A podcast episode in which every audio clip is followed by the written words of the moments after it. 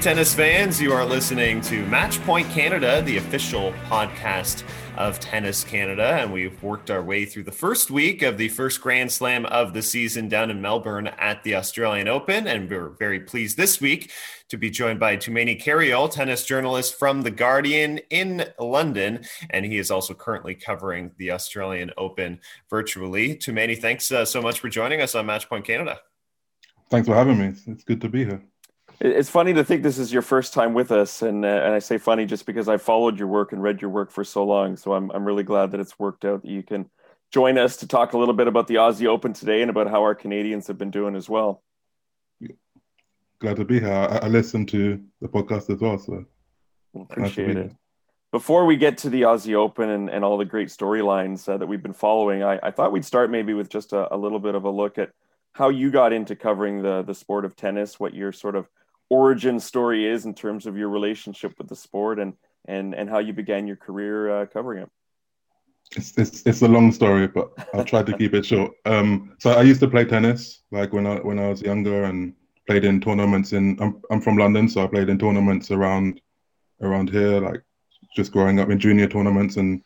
But I I mean I wasn't particularly that good, and I I got injured. I hurt my back, so I just decided that I love tennis and I wanted to write about it. So I made a blog. Um, this and like this must have been like 11 years ago, and I started with the blog. I just decided that to cover travel and cover some like European events. So the first, I, I just the first event I went to was Linz, in in in Austria. Just like staying in a hostel, you know, the cheapest flights in Europe. you roughing know, it, I, roughing it.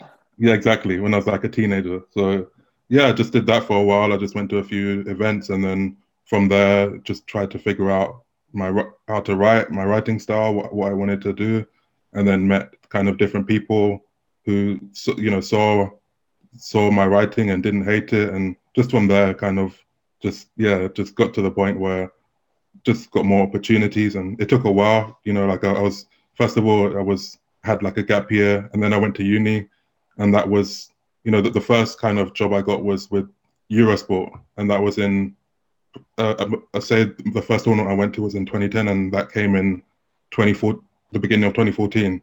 So the first thing I did was actually very similar to right now at, uh, at Australian Open. Like I had to work for them during the Australian Open, and that starts at 12 a.m. So so I, and I was in uni, so I was just going back and forth from London to Chester, which is a different city where I, where I you know, study and well, I used to study, and it was just a total whirlwind. Just lost control of the time, and so yeah, um, kind of from that, I eventually got to the point where yeah, I started working for the Guardian like a year, uh, 20, uh, 2019, I think.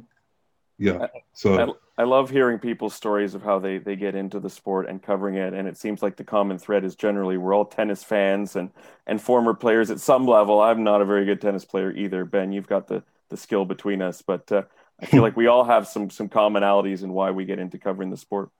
Yeah, love the sport. Yeah. I also uh, I also feel like that would be the best uh, flex of saying like I'm I'm working the overnight shift and you're covering the Australian Open, really the dream overnight shift uh, in in university, and uh, I think we're we're all we're all doing it right now, of course, because we are through one week of the Australian Open, and I just wanted to shift over to some of the action and in terms of the men's side. too many, you know, two of the big three are here, and um, you know they're they're through the first week, but they both have injury concerns for for Nadal. He of course arrived with a back issue and skipped the ATP Cup, and then uh, Novak Djokovic survived this long five set match with Taylor Fritz, but uh, was dealing with an oblique injury. We thought he might even pull out of the tournament. Um, I'm just wondering, do you think these injuries are enough to to derail their chances, or is it still one of these Grand Slams where we expect one of the big three to win it?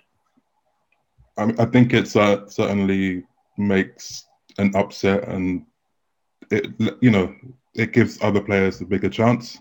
And that I, I you know I, I think they clearly have both of them have issues, and they're not hundred percent. So the field has a better chance, but also they are who they are for a reason, and you know they've won when they're injured. They win when you know something's going on at home that we don't know about, and so you know, I, I definitely wouldn't ever kind of count them out. You know, if they're there, then they're, they're, they're normally there for a reason. So I think we'll, I mean, we'll, we'll see, right? It's just, it's definitely a very strange period. You know, also because also t- Thiem had some kind of uh, physical issue that he didn't want to talk about. So a lot of injuries and probably for different reasons. But yeah, I think it, it's going to be interesting to just see how, particularly the younger generation, since there's quite a few of them left, you know, Medvedev, Rublev, um, Tsitsipas, Zverev, they're all there. We'll see how what how they fare against, you know, when they theoretically should have a better chance. It's interesting, Nadal and, and Djokovic, because dealing with injuries, but Nadal was pretty upfront about his right at the start of the tournament, whereas Novak seemed to have developed um, in that match against uh, Fritz, of course. Um, we haven't heard much chatter about how close Nadal is to getting the all-time slam record, taking it from Roger Federer, you know, capturing number 21. And I wonder for me at the start, it was because he seemed so troubled by the back that I thought, well, there's no way this guy's even going to make the second week, let alone, you know, get that slam now as we're in the quarterfinals now, and he's playing a guy in Tsitsipas who he's had success against, do you think that chatter and that dialogue is is bound to start up? Should it not be starting up now? I mean, yeah, the the I think particularly now that he's said that he's feeling better and that you know, but as you said, like in in the first couple of rounds, he he was very negative or at least very he was waiting for to he's what he said he was waiting for treatment to see how his back responded. But now, but after um, his his his last match, he's been a lot more, you know, positive about the fact that he can put the work in. And so, yeah, I, I do think that there, there will, the closer he gets, of course, there will be more chatter. If he certainly if he beats, you know, a top ten player, then there, there can be no argument that he's his level is high. You know, he's playing high enough to beat quality opponents. So yeah, I think the closer. And, and I think also just with the Australian Open, it just seems like things always happen with Rafa in that sense. You know, he's he's he's always on the brink of something, and then something goes wrong here. That's so. I think people are cautious. I actually, I I I don't mind that we're not so. You know, I, I like when we can just wait and see instead of just kind of, you know, predicting. You know, let things just kind of happen naturally. Yeah, I, I, I like, think that's I like that so instead of talking about his injury, it seemed like he's he's now breaking other people's injuries. As I saw that clip this morning of him accidentally yeah. revealing that Berrettini was going to pull out of the event. Yeah, scooping all the journalists. So. That's right. impressive. Yeah. Yeah, I think uh, it's it's incredible, really. These two how they're still able to navigate and win matches when they are not at their best. And of course, uh, Novak uh, took out Milos Raonic uh, the following round in four sets. I, I, wanted to get to a little bit of the the remainder of the field. You know, you mentioned some of the younger superstars and and the new wave of the generation. The country, of course, that stands out to me obviously is is Russia, and they just look like a powerhouse now. I mean, we have Daniil Medvedev and Andrei Rublev set to meet in the quarterfinals uh, qualifier, Aslan Karatsev, who's just, of course, emerged um, over the past week. He's played unbelievable tennis and took out Felix Auger-Aliassime. Do, do you think this uh, continue? Do you think we'll have some continued dominance in this sport from Russia? And uh, I, I'd love to get your perspective on Daniil's chances. It feels like this is his best opportunity now to maybe win that maiden Grand Slam title. Yeah, I, I think Um, I think he, he he has a huge chance. I think of of the players left in the draw, he's he's the player who you know he's the player in the best form. He won the World Finals. He's he's shown that he can make to some finals and can you know contest with, with Rafa and Novak. You know when they're far better far better than in better condition than they are. So yeah, I, I think he has everything really, and it's kind of a, a it seems it feels like a matter of time before Medvedev kind of ascends to the next level. So now I think it, this this match against Rublev will be interesting and telling because both of them have, have been playing incredibly well, and Medvedev has won. I think he leads the head-to-head three 0 but you know Rublev actually had his chances at the U.S. Open last year where it was really kind of three tight sets. So I think that will kind of tell us where they are now and how yeah, I think we'll we'll know a lot about the level of either player who, who comes out of it. But certainly, I'd say that Medvedev, to me, Medvedev has the best the best chance of the, the rest of the field for sure by by quite a distance right now. I can't wait till we can talk about Canada in the same way we can talk about Russia. And I I know we're definitely showing improvements, but boy, those Russians are looking super strong. And yeah. and then you throw in a guy like uh, Karatsev as well, who look, I got to be honest. I know there's some people on Twitter who have been saying like, hey, you know, tennis journalists, you got to know everybody out there. You got to know all the players up and coming. Well, I'm sorry, I got to admit honestly, like I had not really heard about Karatsev before this tournament, and and I don't mind admitting that. How how much did you know about him, or or um, how much are you willing to admit you knew about him before this event? I, I, did I did kind of just follow the the results um, from when he when he came back after um, lockdown, and it was just just funny just to see someone who's been in the on the tour for so long, who'd spent only like a year in the top 200, to suddenly just kind of blitz through. He won two challenges in like in in Czech, Republic, I think, and the, the only loss like during that period was to Wawrinka. So I, I just I had one eye on him, and then I saw like I thought I, I thought he'd actually do might do something, not not anything like this, but something at Roland Garros last year, and then but that just he lost in the final qualifying round. So yeah, I mean it's yeah the, the, there's there's no shame at all in, in not really. There's so much going on in tennis anyway. You know, there's so many tournaments. So. Um, but yeah, I, I, kind of I think he's given his form. Um, it's surprising to see him just blitz through players the way he's done, and then to to come back from two sets down to Felix. But I'm also I'm not surprised that he's playing well and and performing on the big stage. And I think it just goes to show that there's really talent everywhere, and you know, and there's there are many many capable players outside of the top 100 who you know, with the right conditions, the right form, or, or whatever it is that came together for him, you know, they can perform on the bigger stage.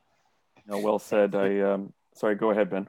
Oh, I was just going to say. I mean, it, I think it does also speak to the the depth of the men's field that you have so many fantastic players. You know, even at times playing on the challenger level. And I, I did just want to get your thoughts on that match. You know, we'll we'll get more to the Canadians in a moment, Mike. But uh, Felix versus uh, Karatsev. Uh, for a lot of people watching, especially in Canada, we looked at the first two sets here, and it looked like it was completely one-way traffic. The way Felix Auger-Aliassime was was dictating play, kind of controlling the back of the baseline. I don't think we had even imagined a scenario where a qualifier was going to storm back and stun him in five sets. Um, do you think this was more a, a lost match on Felix's side, or just an unbelievable stretch of tennis? from Karatsev's side? Well, I have a confession to make myself. I didn't because the the women's matches were on. I, I was only kind of I had one eye on it, so I, I wasn't fully watching. But I mean, obviously, when you're up two sets to love, and things are going as I mean, it was it was particularly a strange match because it was very like it was one sided until it wasn't, and then it just went. It seemed to go the other way. So yeah, I, I def yeah, it, it's uh, I, yeah, I can't really kind of comment on how it happened, but it, it's certainly a tough. I'm sure it's tough to swallow, kind of doing that, and and particularly as Felix said, in my opinion, you know, after uh, the, the final against Dan Evans, where that was kind of tough to watch. I, I, think he he responded really well. He played the next day and kind of did in, you know incredibly well to beat Denis to beat Shapovalov as well. So yeah, it's definitely a a tough, you know, after building that momentum and then to be close, close, so close to a quarterfinal. I think that's that is a an opportunity lost anyway. But as kind of we have had to constantly say with Felix, there will there'll be many others. So. Absolutely, and and Toumani, I got to echo your honesty. I didn't catch much of that match either, and uh, shame on me for thinking it was going to be a little bit more straightforward for Felix. But I opted to catch up on some sleep at that point, which I kind of regret now. Um, to to switch over to the women's side, and I want to start in perhaps a funny spot, but she's kind of a funny player, and that's uh, Hsieh Su Wei. And uh, what an enjoyment to watch so far during this tournament. You tweeted quite an interesting story about her and her racket restringing, or should I say lack thereof, And uh, would you mind kind of recapping that story for our li- listeners? Because I found it, it to be quite interesting and, and what that kind of says about the type of player and, and person that, that she is. Yeah, um, it was it was her coach Paul McNamee gave a press conference and was just explaining all the ways in which she's unique, and there are many. And I think yeah, in, in, this this specific story was about her racket and how she only I think she only strings it restrings it once or twice a year. Whereas, you know, we, we know most players are kind of OCD about stringing and, you know, they're constantly a bit between matches. And, and he was kind of explaining she doesn't need to because she hits in the middle all the time. So there's never any accidental, you know, she, she, she never frames the ball and breaks the strings like that. And so, yeah, and she just prefers it like that. And so I, I can't remember the specifics of the story, but he, he mentioned that just before this tournament, she had. Oh yeah, so, so the story was that you know one one time she was playing with with her racket and she was suddenly hitting the ball mi- miles out, and it was very strange, and nobody really knew what was going on because she normally misses by millimeters. And then finally, someone saw her racket and her string was broken, and she had no idea because she had no idea what a broken string felt like. and just the crazy, yeah, a completely crazy story. And he, he also mentioned that just before the tournament, she got she restrung her racket, which was quote marks traumatic, which you don't normally hear. And, and, so yeah, it just kind of shows how different and unique she is. How you know she sometimes she'll go on court and practice for practice and hit for two seconds, and the ball she's not feeling the ball, so she'll go home. You know, she won't bother practicing. So she yeah, she, it's funny because she's you, you can you know when you see her on court, you know you see how unique her game is. You see how different her personality is, and it's it's very like I don't know that that in some kind of with some personalities, people would be skeptical and they'd you know think maybe someone is putting it on or you know. Whereas you can, I think everyone who sees her can tell that it's just very genuine and kind of who she is and, and what she's about, which is why it's very, I think it's very easy for people to root for her. And yeah, and yeah. Some oh. company's got to sign her to a contract. I can't believe that she doesn't have some sort of sponsor at this stage. But that, but that's her. I think that's her. Um, her like she doesn't. She doesn't want the obligations of, of being part of you know, of of being part of a company, which is interesting in itself. So she just throws on like a million different uh sponsor uh, brands, and yeah, I mean, I, I'd never ever thought about it like that, but you know, fair enough. Fair enough, indeed. Uh, pretty hilarious to hear Naomi Osaka after getting through getting through Muguruza. You know, being told uh, that she has Hsieh as her next opponent. Are you looking forward to this match? And he said, "Well, no, I'm not looking forward to it." Yeah, um, yeah. and that's after coming through uh, a great match against Muguruza, which kind of brings me to my my next point. I think the level of tennis that uh, we saw in the first week on the women's side, for me at least, produced you know already like match of the year candidates. Um, Osaka versus Muguruza, I thought was unbelievable. Simona Halep and Iga Swiatek played a great match. Just what what were your thoughts on the overall level of the tennis and and some of the matches that we saw? Yeah, it's it's just funny because it's almost two different tournaments in, in the women's draw, the, the top and the bottom half, and and in that bottom, yeah, it was I mean, particularly just that one day. I, I, mean, I've lost track of the days to be honest. I, was it Saturday? Um, I think it was uh, six. Yeah, so Saturday. um, I'm not sure what day it is today, but um, yeah. So, so just those those three three matches kind of in in succession were just incredible. You, you obviously had Osaka, who, I mean, Muguruza played so well, and she's a two-time slam champion, and I think that would have been one of her best wins, one of the best matches she's played in her life, and, and until she got to double match point, and then Osaka just kind of ascended to another level. You know, told you know asked asked the question if Muguruza could keep up, and she couldn't. So that was just an incredible match, and they both yeah. And then you had Serena and Sabalenka, which was different and just very kind of, you know, big big hitting. It's I always enjoy actually seeing when Serena plays someone who hits bigger than her, and, and Sabalenka does. So, you know, she has to figure out how, how to, you know, to minim to be smarter, to minimize her errors. And I find that aspect just interesting because I, I, think she likes it. so that and so like you saw kind of how Sabalenka came back from four one down and then kind of she just couldn't keep it up in the end. She couldn't keep that level up, and and then of course, and as you say, then the final uh, with Swiatek and and Halep, which was just a real, I think, a really great um, performance from a veteran who, you know, she had that really tough loss at Roland Garros, and she came back and just, you know, after losing the first set, she just gave nothing away. She min- completely minimized the error. So yeah, and and just the strange thing is that it's, it's just the fourth round, right? That that you know there's still a whole week to go, and and you know the matches only get t- tougher. You know that's why Osaka was, you know, sighing in her pre- press conference about facing Hsieh, Serena, and Halep is just huge. So yeah, that, that's going to be interesting for sure.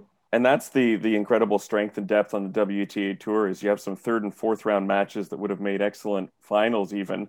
Um, here in Canada, of course, we would have loved to have had a Canadian in the second week, not meant to be, but just such a great step forward for um, Bianca Andreescu to come back to the tour after such a lengthy absence. You uh, put out a recent article on Bianca and, and, had a chance to speak with her in depth. What did you take away from that conversation in terms of her uh, off-court persona and and mindset uh, in her return to the sport? Yeah, uh, uh, I mean, I, I, wasn't really sure what to expect. It's it's been so long, and she's you know I, I wouldn't know you know after being out for such a long time, I wouldn't I wouldn't know how that affects a player. So it, it was pleasing just to hear that, although it had been difficult and there had been tough days, and you know she struggled with getting away from tennis, that she was also able to kind of get something out of being at home, whether it was just in terms of fitness or in terms of I don't know expanding her horizons, playing Xbox apparently, and yeah, she she sounded you know, I, I, I, it's been a while, obviously, but I remember kind of her press conferences when she first broke out, and she, she does sound kind of like she's grown up a bit more and had a chance to kind of live, even though it's locked down, kind of just not be as attached to tennis, which is, I think that's in general, kind of that's always good for players. So, yeah, I, I think obviously in an ideal world, she would have just come back and set the world on fire, but uh, it's going to be it's tough. You know, it's it's it's a such a long period, and we'll, we'll see. I, I don't really think there should be expectations. You know, we'll, we'll see how it goes. She obviously she just played in the um, Phillip Island, um, the other tournament in, in Melbourne now, the two two fifty, and she won in in three touch sets in a weird match. I don't know if you saw like the the seagulls and the birds in the they were playing with. No, well, yeah. so she, she was she was playing. Yeah, it was just in crazy conditions where birds kept on interrupting play, um, and so. But yeah, she she's back, and I just hope that she can just get stay healthy, get matches, and whenever it comes, whenever her form comes again, whether it's this week or in a few months, then you know that that's the most important thing. Yeah, we've had the interesting uh, presence of wildlife at different times through uh, this Australian Open in Melbourne. Uh, a great interaction actually with Naomi Osaka and a butterfly was kind of making the rounds on Twitter as yeah. well. Um, I, I, suppose the last question about a Canadian, just on our, our women's side, um, Leylah Fernandez went out in the first round, but uh, we did have one other winner. I, I, don't know if you know much about the story of Rebecca Marino, but uh, we were thrilled to begin with that she was able to even be back playing tennis this year, let alone qualify for the Australian Open. And then she managed to pick up a, a win as well. And this is a player who hadn't won a Grand Slam match in uh, nine years and seven months. Uh, what do you make of uh, her return to tennis just to be able to come back after long layoffs and still play at a high level? Yeah, uh, I mean, yeah, I agree. I was, I was surprised because, I mean, she obviously, when she first came back a couple of years ago, she was building her ranking and things were going well. And then I, I believe she had injuries. I know she had family issues. I think her father passed away, right? Yeah. Um, and so yeah, the, so the fact that she just came back and breezed through through um, uh, was it in Dubai the the qualifying, and then yeah, I think it's really impressive. It goes to show that you know the quality is still there. You know, she's the the you know the player she was when she broke into the top. I think forty. I think is still there, and and yeah, I, I, was I was I was actually very curious about her. So I, I when when she qualified in Dubai, I spoke to her there just to kind of catch up, and it, it really impressed me that she, which I'm, I'm sure you know, that she went there alone and that she didn't have any kind of she didn't want.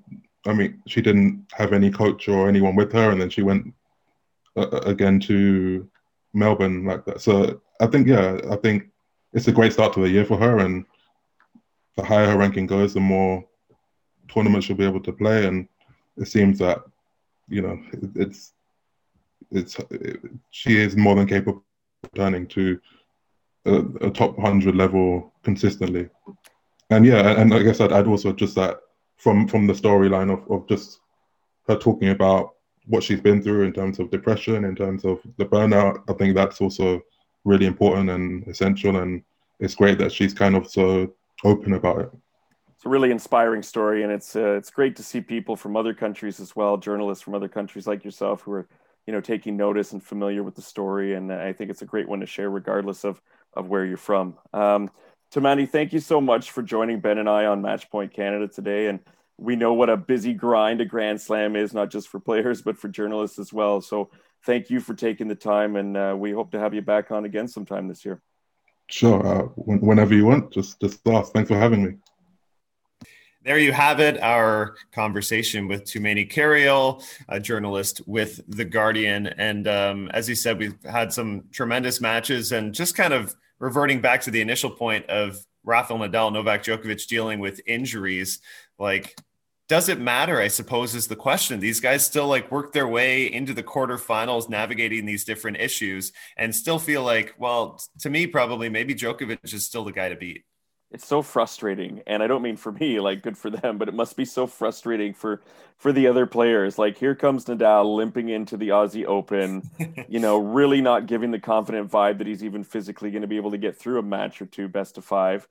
And then you know, look what he's managed to do. It looks like he's just getting stronger as as he goes, and he seems very relaxed in his in his press. Um, that clip, if you haven't seen that clip, uh, you know, for those who are listening, of, of him sort of breaking the injury news of uh, Berrettini, it's absolutely hilarious when he realizes he's let the cat out of the bag. Um, I, I, really have enjoyed his sense of humor. I got to be honest, you know, outside of his matches, just in press and and how comfortable he seems. And then on the other side, Djokovic, who develops the, you know, abdominal tear or strain or, or whatever you want to call it. And uh, look, one thing, and, and I think it's coming from sort of my hockey background, is I totally get when players don't want to divulge, uh, you know, the entire severity of an injury, like especially within the tournament or the the game that they're in. So, you know, that makes sense to me. But uh, it is something to see him, you know, as he was struggling so much in that match against Fritz, and then to be able to come back and take care of Milos pretty handily, given what he was, uh, you know, apparently suffering from. So I don't know what kind of pain medication or, or what he's doing, but or, or, what we can expect from him next. But uh, yeah, these two, you just throw your hands up if you're a fellow competitor and say, "What can what can you do, man?"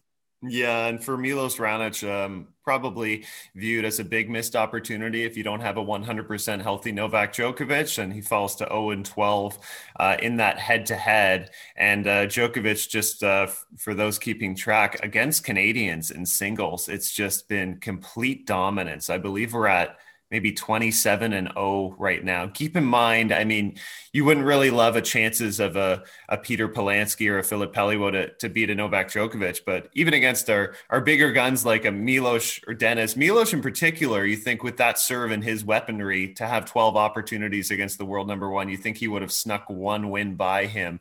And I think that's becoming a bit mentally draining. Uh, for example, just in this fourth round match they played, I, I felt Milos – would have maybe had a bit of an upper hand going into their first set tiebreak. And he played a very kind of tight, nervous tiebreak. I think he was 0 of 5 on first serves. And you know, with the the big three, you give them an inch, they take a mile. That's uh, you just can't miss on these little little chances.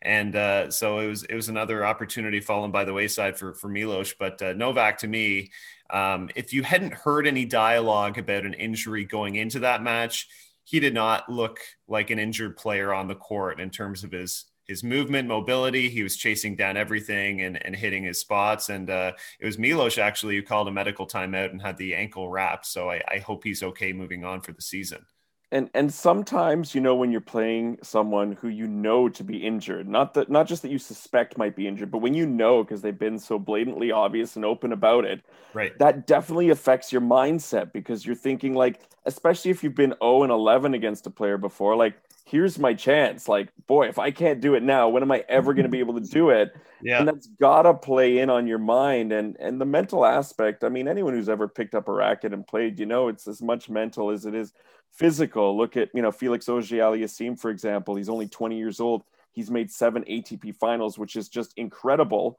But he's obviously got some sort of a mental block when he gets to that stage as well. So for Milos going up against Novak, when you know that this is your chance, that he's kind of limping in, and, and you're expecting so much of yourself, and you're putting added pressure on yourself, which which clearly isn't going to help either. So I, I felt for Milos, and, and dropping 0 and 12 is definitely a, a tough one. But it reminds me of uh, American tennis player um, uh, Vitas Gerulaitis, who once said, you know, nobody beats Vitas Gerulaitis. I think it was 17 times when he finally got his first win against. Um, oh God, I'm drawing a blank right now. Um, I, I want to say, was it McEnroe or uh, or Borg maybe? Okay, and Borg maybe. Regardless, and and so I think that's the attitude that Milos has to have is, hey, one of these days I'm I'm going to get him, hopefully. Um, but this obviously wasn't it. Yeah, and uh, you know, I think Monfils right now is maybe 0 and 17 against Novak Djokovic. And you look at their last encounter, they would have played at Doha the previous year. Monfils had don't get four, closer than that. Four match points, including a couple on his serve, and uh, who deals with match points facing match point down better than Novak Djokovic? It's uh, it's an unbelievable sight to see. Um, so yeah, at least for me, these two players, Nadal included, um, injuries be damned, uh, they are certainly still contenders. Um, just getting back to the Canadians for a moment, uh, we should mention we still have Canadians in the field and doubles. Gabby Dabrowski, her and Bethany Mattek-Sands did lose in the women's doubles, but her and Mate Pavic um, now getting ready for the quarterfinals, and uh, we know that team is a threat. So uh, we can always just count on Gabby Dabrowski in some capacity reaching the second week of a Grand Slam. It's like a foregone conclusion. Yeah, I was so surprised that it wasn't going to happen uh, a deeper run in, in women's doubles because I would have thought her and Bethany Mattek-Sands, also a tremendous doubles, mm-hmm. um, you know, tennis player. I would have thought that their match would have been, um, you know, a, a, super fit. But I suppose on the one hand, not having so much uh, familiarity, perhaps playing together as a team, um, as as Gabby hasn't played, I don't believe with her really much before this this year that obviously played into it. And, and they came up against a fantastic young team of Coco Gauff and, and Caty McNally. And those two, uh, despite not having the experience of Mattek-Sands and Dabrowski, obviously have the chemistry and, and the good friendship as well, which, which plays into their uh, success. But I was surprised by just how routine that scoreline was. But as you mentioned, Gabby's still alive in mixed doubles, and, and her and Pavic have had success at the Australian Open before. So uh, hoping her run continues this week. And Another player who uh, has had uh, tremendous success in doubles is Sharon Fichman. And Sharon's story is, is pretty fantastic. And it seems there's so many comeback stories amongst the Canadian women Bianca from injury, Rebecca Marino also a long uh, injury layoff. Sharon's comeback was a, a, while ago now, but she was off the tour between 2016 and 2018. And she started working on our side of things in broadcasting and decided she wanted to get back into it. And she's just made the quarterfinals of her first Grand Slam at the age of 30, which is remarkable. And it was also her first main draw win in a slam since 2014. So um, her and her partner Giuliana Olmos are, are really clicking together. And it's great to see a, another Canadian, maybe one we didn't expect, having a, a good run here at the start of 2021.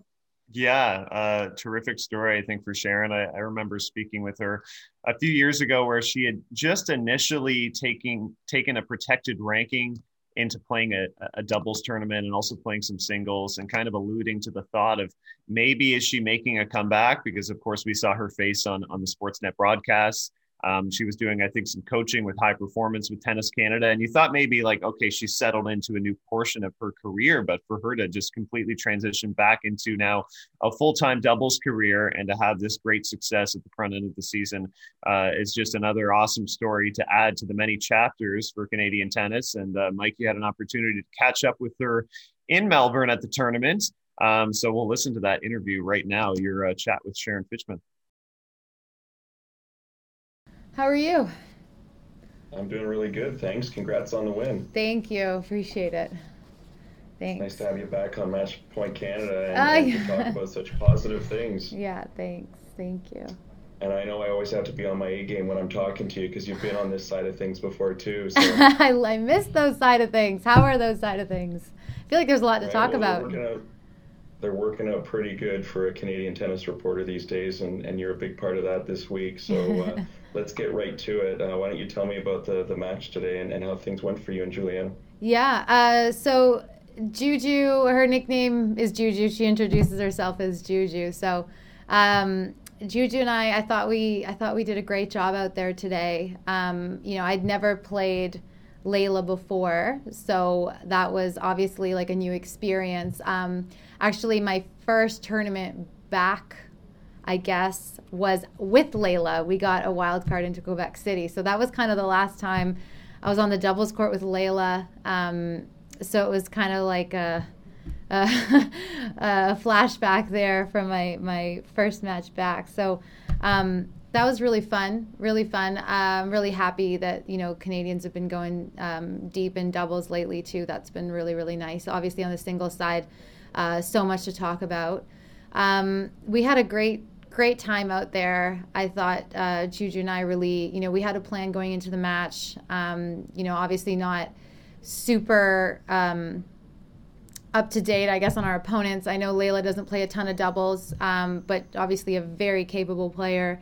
Uh, Heather is singles focused as well, but obviously, again, a really good doubles player. She's got, um, think she has a mixed double slam under her belt, to be honest. So we knew that we had a dangerous team um, against us, and uh, we really were just kind of ready for anything and, and hyper focused. So, um, yeah, we, we tried to make it fun and, and play our game, and, and we did a good job.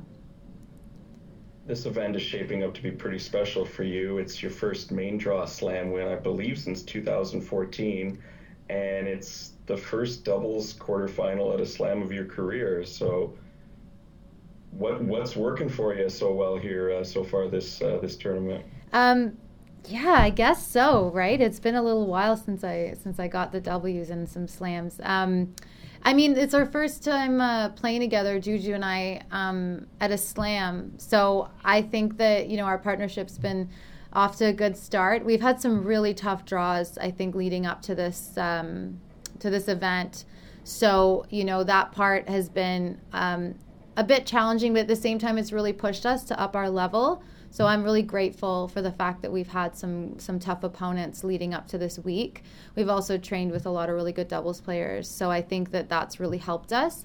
Um, I think also we complement each other really well, and um, we're both super competitive, but at the same time like to kind of uh, make sure that we've got some balance in our life. And I think that that that really works well on and off the court. We're having a good we're having a good time, um, and I think uh, you know just just been a, a collection of, of you know good things in, in preparation leading up to it. I know also it's been challenging for some players um, with having to quarantine and uh, and then compete, which is obviously a very unconventional thing on uh, on the tour. But I think having those two weeks of preparation together and and practicing together has actually helped us, and we were really happy to be able to to kind of have that prep together under our belt. So um, I think a lot of a lot of things are, are attributing to to a good run so far.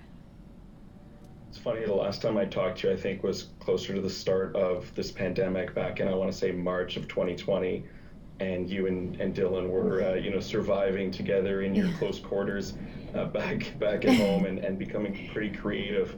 Um, obviously, this has endured a lot longer than we probably thought back then what's this most recent start to the year and, and how difficult was it for you and what level of quarantining did you have to go through when you arrived in, in Melbourne and just how have you found it the past few weeks? Um, so are, are you asking kind of COVID like when before le- leaving to come to Australia or are you talking like the the last few weeks COVID wise? Which which one? Because there yeah, since since you've uh, since you've arrived in, in Melbourne? Since I've arrived, um, yeah, it's been it's been interesting because um, you know we we understood that we had to stay in our room for for 19 hours a day, and we'd have our five hours of kind of a modified quarantine where we could um, train and use the gym. So that we were we were very grateful for.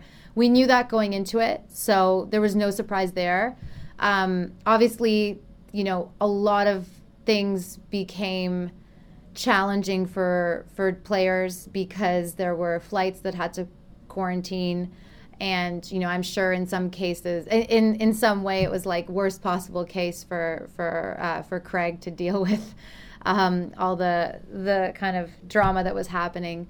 Um, but we were very grateful to be in a situation that we were on a flight that was cleared. Um, so we got to maximize kind of the quarantine that we had. I'm very grateful that like my best friend um, is with me on tour here and she's also a coach.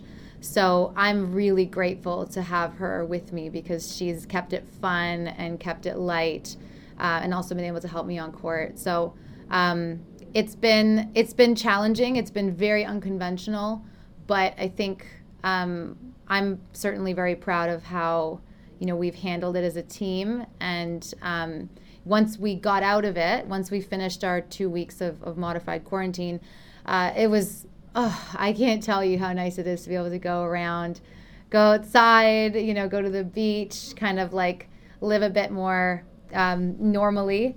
Uh, obviously, you still wear your masks um, whenever you're in a situation where you can't socially distance and you're inside. Uh, that's very important, and, and we've all we've all adhered to that. So we've really enjoyed it. It's been wonderful. Um, you know, it, obviously there is a lockdown here in Melbourne uh, for the next few days at least. So um, it's changed. We're kind of back to our bubble life, but that that little taste of freedom, Mike, I can't tell you how good it is. I hope you're not rubbing it in too much with Dylan, who's I think back home. Yeah, I I mean he's uh, he's just you know he's a he's a very happy, positive person in general. So um, you know he's happy for me. I know deep down he's happy for me. Absolutely. Um, it seems like for Canadian tennis, especially on the women's side, there's been some great comeback stories lately. Bianca coming back after 15 months being injured, and Rebecca Marino, another comeback for her. Um, you know, yours has been a few years now already, but but still a great comeback story, and one that I would imagine took um, a leap of faith back in 2018 for you to return to the game having a result like this much must really make it um, seem worthwhile. I would imagine right now. Absolutely, um, it is. I'm sort of just really taking it moment by moment, if that makes sense. Um, I think that there's a lot of ups and downs that happen whenever you kind of take a leap of faith and you and you aim for something that's very very difficult and challenging. But I'm really proud of the fact that I've been able to stick through those ups and downs. Um, it's certainly been worth it. It has definitely not been easy, and I, I, I did not do it alone. I know I'm on the court there with my doubles partner, um, and it looks like that, but I, I am so grateful for the close people in my life my coach, Simon Bartram, my fiance, Dylan, my agent, my, you know, my best friend, Laura. Um, so many people. I, I so many people. I, I, I am grateful for, but uh, it means a lot. And we're you know even though the result has kind of my name on it, I know that it belongs to a lot of people. So I'm just really grateful. I'm very proud, um, and I'm just trying to just enjoy every single moment of this and just keep kind of keep rolling, keep trying to make it happen. Uh, you've had some pretty special tennis moments in Australia, in Melbourne, of course, winning the Junior Slam there in 2006, if my stats are correct here. Um, does that memory, the junior um, win, seem like forever ago at this stage? And um, what are your memories of that moment now when you look back? Uh, yes and no. Um, yes, it feels like forever ago, but at the same time, I feel like you know i can recall so many little things. Um, obviously the site was very different. You know it's it's uh, it's changed a lot. Tennis australia has done an incredible job with the facilities here. It is so beautiful. It's one of my favorite places to play. Um, you know it was this is a different time. I, I remember when when i was was playing the semis and the finals, uh, there was a lot of rain, and uh, we had to actually play the semifinals indoors with no warm up, which was so strange. And back then, they didn't have this incredible indoor facility that they do now. They had like two courts with a tent over it um, with very little space between them. so that was the semis. And the finals, I remember we got to play on Margaret Court Arena, which was super exciting. But the finals was at like 10 p.m. at night. So I think it was just like my coach and my doubles partner's coach and I think our opponent's coach is there. So it was not the same atmosphere that, you know, you would have hoped, but uh, it was such a beautiful court and a great experience and opportunity. And, um, you know, I, I, got to play there. I think I won it with Anastasia Pavlyuchenkova, and she's a wonderful person. So I just have a lot of fond memories of being here. And at the same time, though, like, I can't believe that you know, was it 50, I guess it's 15 years around there has just flown by. I'm like, where did it go? Oh my gosh. But, um, you know, I'm, I'm just grateful to be able to, to be here and, and again, just loving the, the Melbourne environment and, and experience. It's clearly working for you. So uh, before I let you go, just want to focus on the present here and, and I guess the future as we're speaking now in terms of your next match, which is against Siniakova and, and Krejcikova. And well, if you beat another Czech duo, the Czech Republic's going to have it out for you, I think. But what's going to be the key uh, for you guys to continue your success in that next match against the third seeds? Well, I think to continue to play on our own terms. I think we've done a really good job of, of just sticking to our own jobs and um, being like hyper focused on what we're trying to do on the court. Obviously, um, those those girls have, have done a great job in their careers. Um, we had a really close match with uh, in Abu Dhabi. We had a match point there. Um, so you know we know that like they're tough. No matter what situation um, they're in they're gonna go for it. So we're gonna have to really bring our bring our best game and go out there play to win make things happen. Um, and we're just gonna we're just gonna fight like hell like we always do. Well we're looking forward to, to watching that happen. Canadian tennis fans are looking forward to it rooting for you back here. A lot of love on, on Twitter and social media. So hope you're feeling that all the way down under. And uh, best of luck as you, you carry on here. Thanks so much, Mike. Take care. All the best. There you have it, Mike's conversation uh, with Canadian tennis player Sharon Fichman, who is uh, now into her first ever major uh, quarterfinal in doubles. Uh, such a terrific run! Um, I, yeah, I'm honestly thrilled for her that she's having uh, this this type of success and uh, becoming just like a confident mainstay on the doubles tour. She knows that's kind of the approach for her, and and inside the top 50, and I, I think she's just going to grow from there and she's such a positive person and a friendly person to talk to. Like I mm. genuinely, you know, really look forward to just chatting with her and catching up, regardless of for the podcast or or any of that stuff. She's just always smiling and full of positivity, and I think that really came through in our in our chat together. And um, and yeah, she was such a talented junior. Uh, and yes. I kind of forget that because it is going back a few years. But I mean, she won, as she mentioned, and as we chatted about, she won the Aussie Open Junior Slam in doubles um, with Anastasia Pavlyuchenkova back in 2006. And and Sharon was just such a highly touted junior and and and had so much uh, promise from such a young age. I mean, 13 years old, winning under 18s in Canada and things like that, which are just mind-boggling. Um, and so to see her having this success now at this stage of her career, after her decision to to come back and return to the professional circuit, um, it's just it's a great story and a, and a great lesson for anyone out there who may you know become disillusioned with the sport or feel that they need a break it doesn't mean that your relationship with tennis is over and that you can't get back to playing at a really high level yeah, and I, I find her and uh, her partner Dylan Moscovitch, former uh, retired figure skater, just just the two of them very inspiring. If you ever get a chance to kind of follow them on Instagram, if you want to feel inspired, kind of fitness, health wise, they're always sharing these like great tips and videos. They were awesome actually during quarantine uh, and just over lockdown during COVID uh, with their cool fitness videos together. Uh, very inspiring pair. I had uh, the fortune of meeting them at Rogers Cup at an event party a few years ago, and they were just both friends and great. Um, so very happy for her, and she'll get now a quarterfinal opportunity um, at the Australian Open in Melbourne as uh, the success just continues to build uh, for her career. Um, second week, final week beginning, we're getting into the quarterfinal stage uh, of this event. I guess what are you going to be watching for, uh, men's and women's side both? I, I, just want some big time matches. I want to see some great matches. I want to see more like Muguruza uh, Osaka matches or or Serena Sabalenka. And you know, when I look at the women's draw right now, you've got the the one half, which is like you've got three of the four anyways in Osaka, Serena, and Halep. I mean, those are three of the biggest women's players, uh, you know, around the last ten years, or for Serena, obviously longer. And so we're going to get some some fireworks there for sure.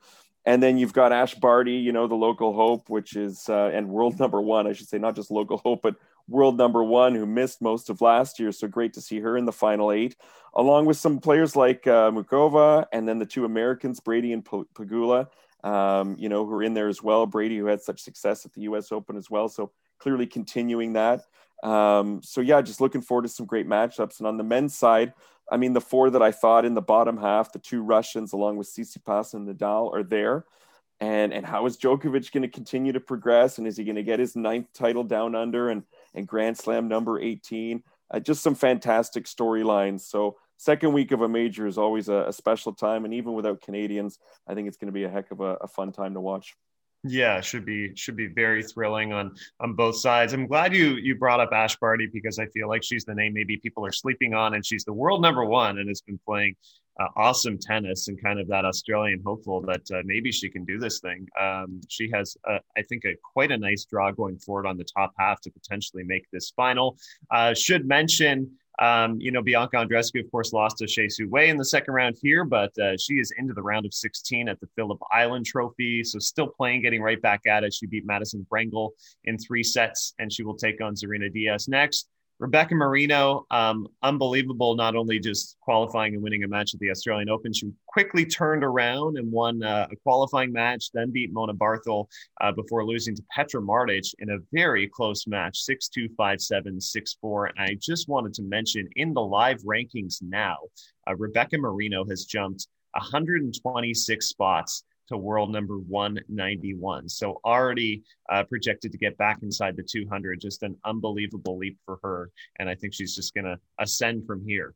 Yeah, we spoke with her recently. So if you want to check back through some of our recent podcasts uh, during the first week of the Aussie Open, she talked about uh, you know how encouraging and and and how much she's enjoying tennis right now. So definitely recommend you check that one out. Uh, Leylah Fernandez also spoke to recently, and she made it to the final 16 in doubles uh, at a Grand Slam for the first time as well. So another positive result. And as we end off, I, I just want to say maybe some of you noticed Leylah Annie and uh, Bianca as well had that Canadian dampening uh, vibration uh, uh, dampener on their tennis rackets. And so great to see the the red and white and the maple leaf represented there. We've got one of those to to give away this week on Matchpoint Canada. So if you want to include yourself in the draw, why don't you just engage with us on Twitter and let us know which match uh, amongst the Canadian crew did you enjoy the most at the Aussie Open this year? And we'll uh, put your name in there for the uh, the dampener uh, giveaway. Yeah, absolutely. We will uh, tweet that out so you can get into our little weekly contest. See if you can win yourself a, a Canadian dampener uh, for the upcoming tennis season. I know we'll get back on the court soon. Uh, you've been listening to Match Point Canada, the official podcast of Tennis Canada. We will talk to you next time.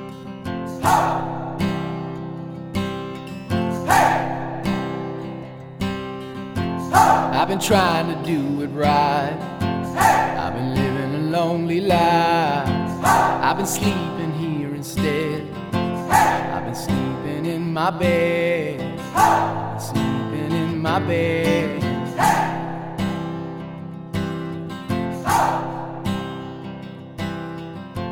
So show me family, all the blood that I will bleed.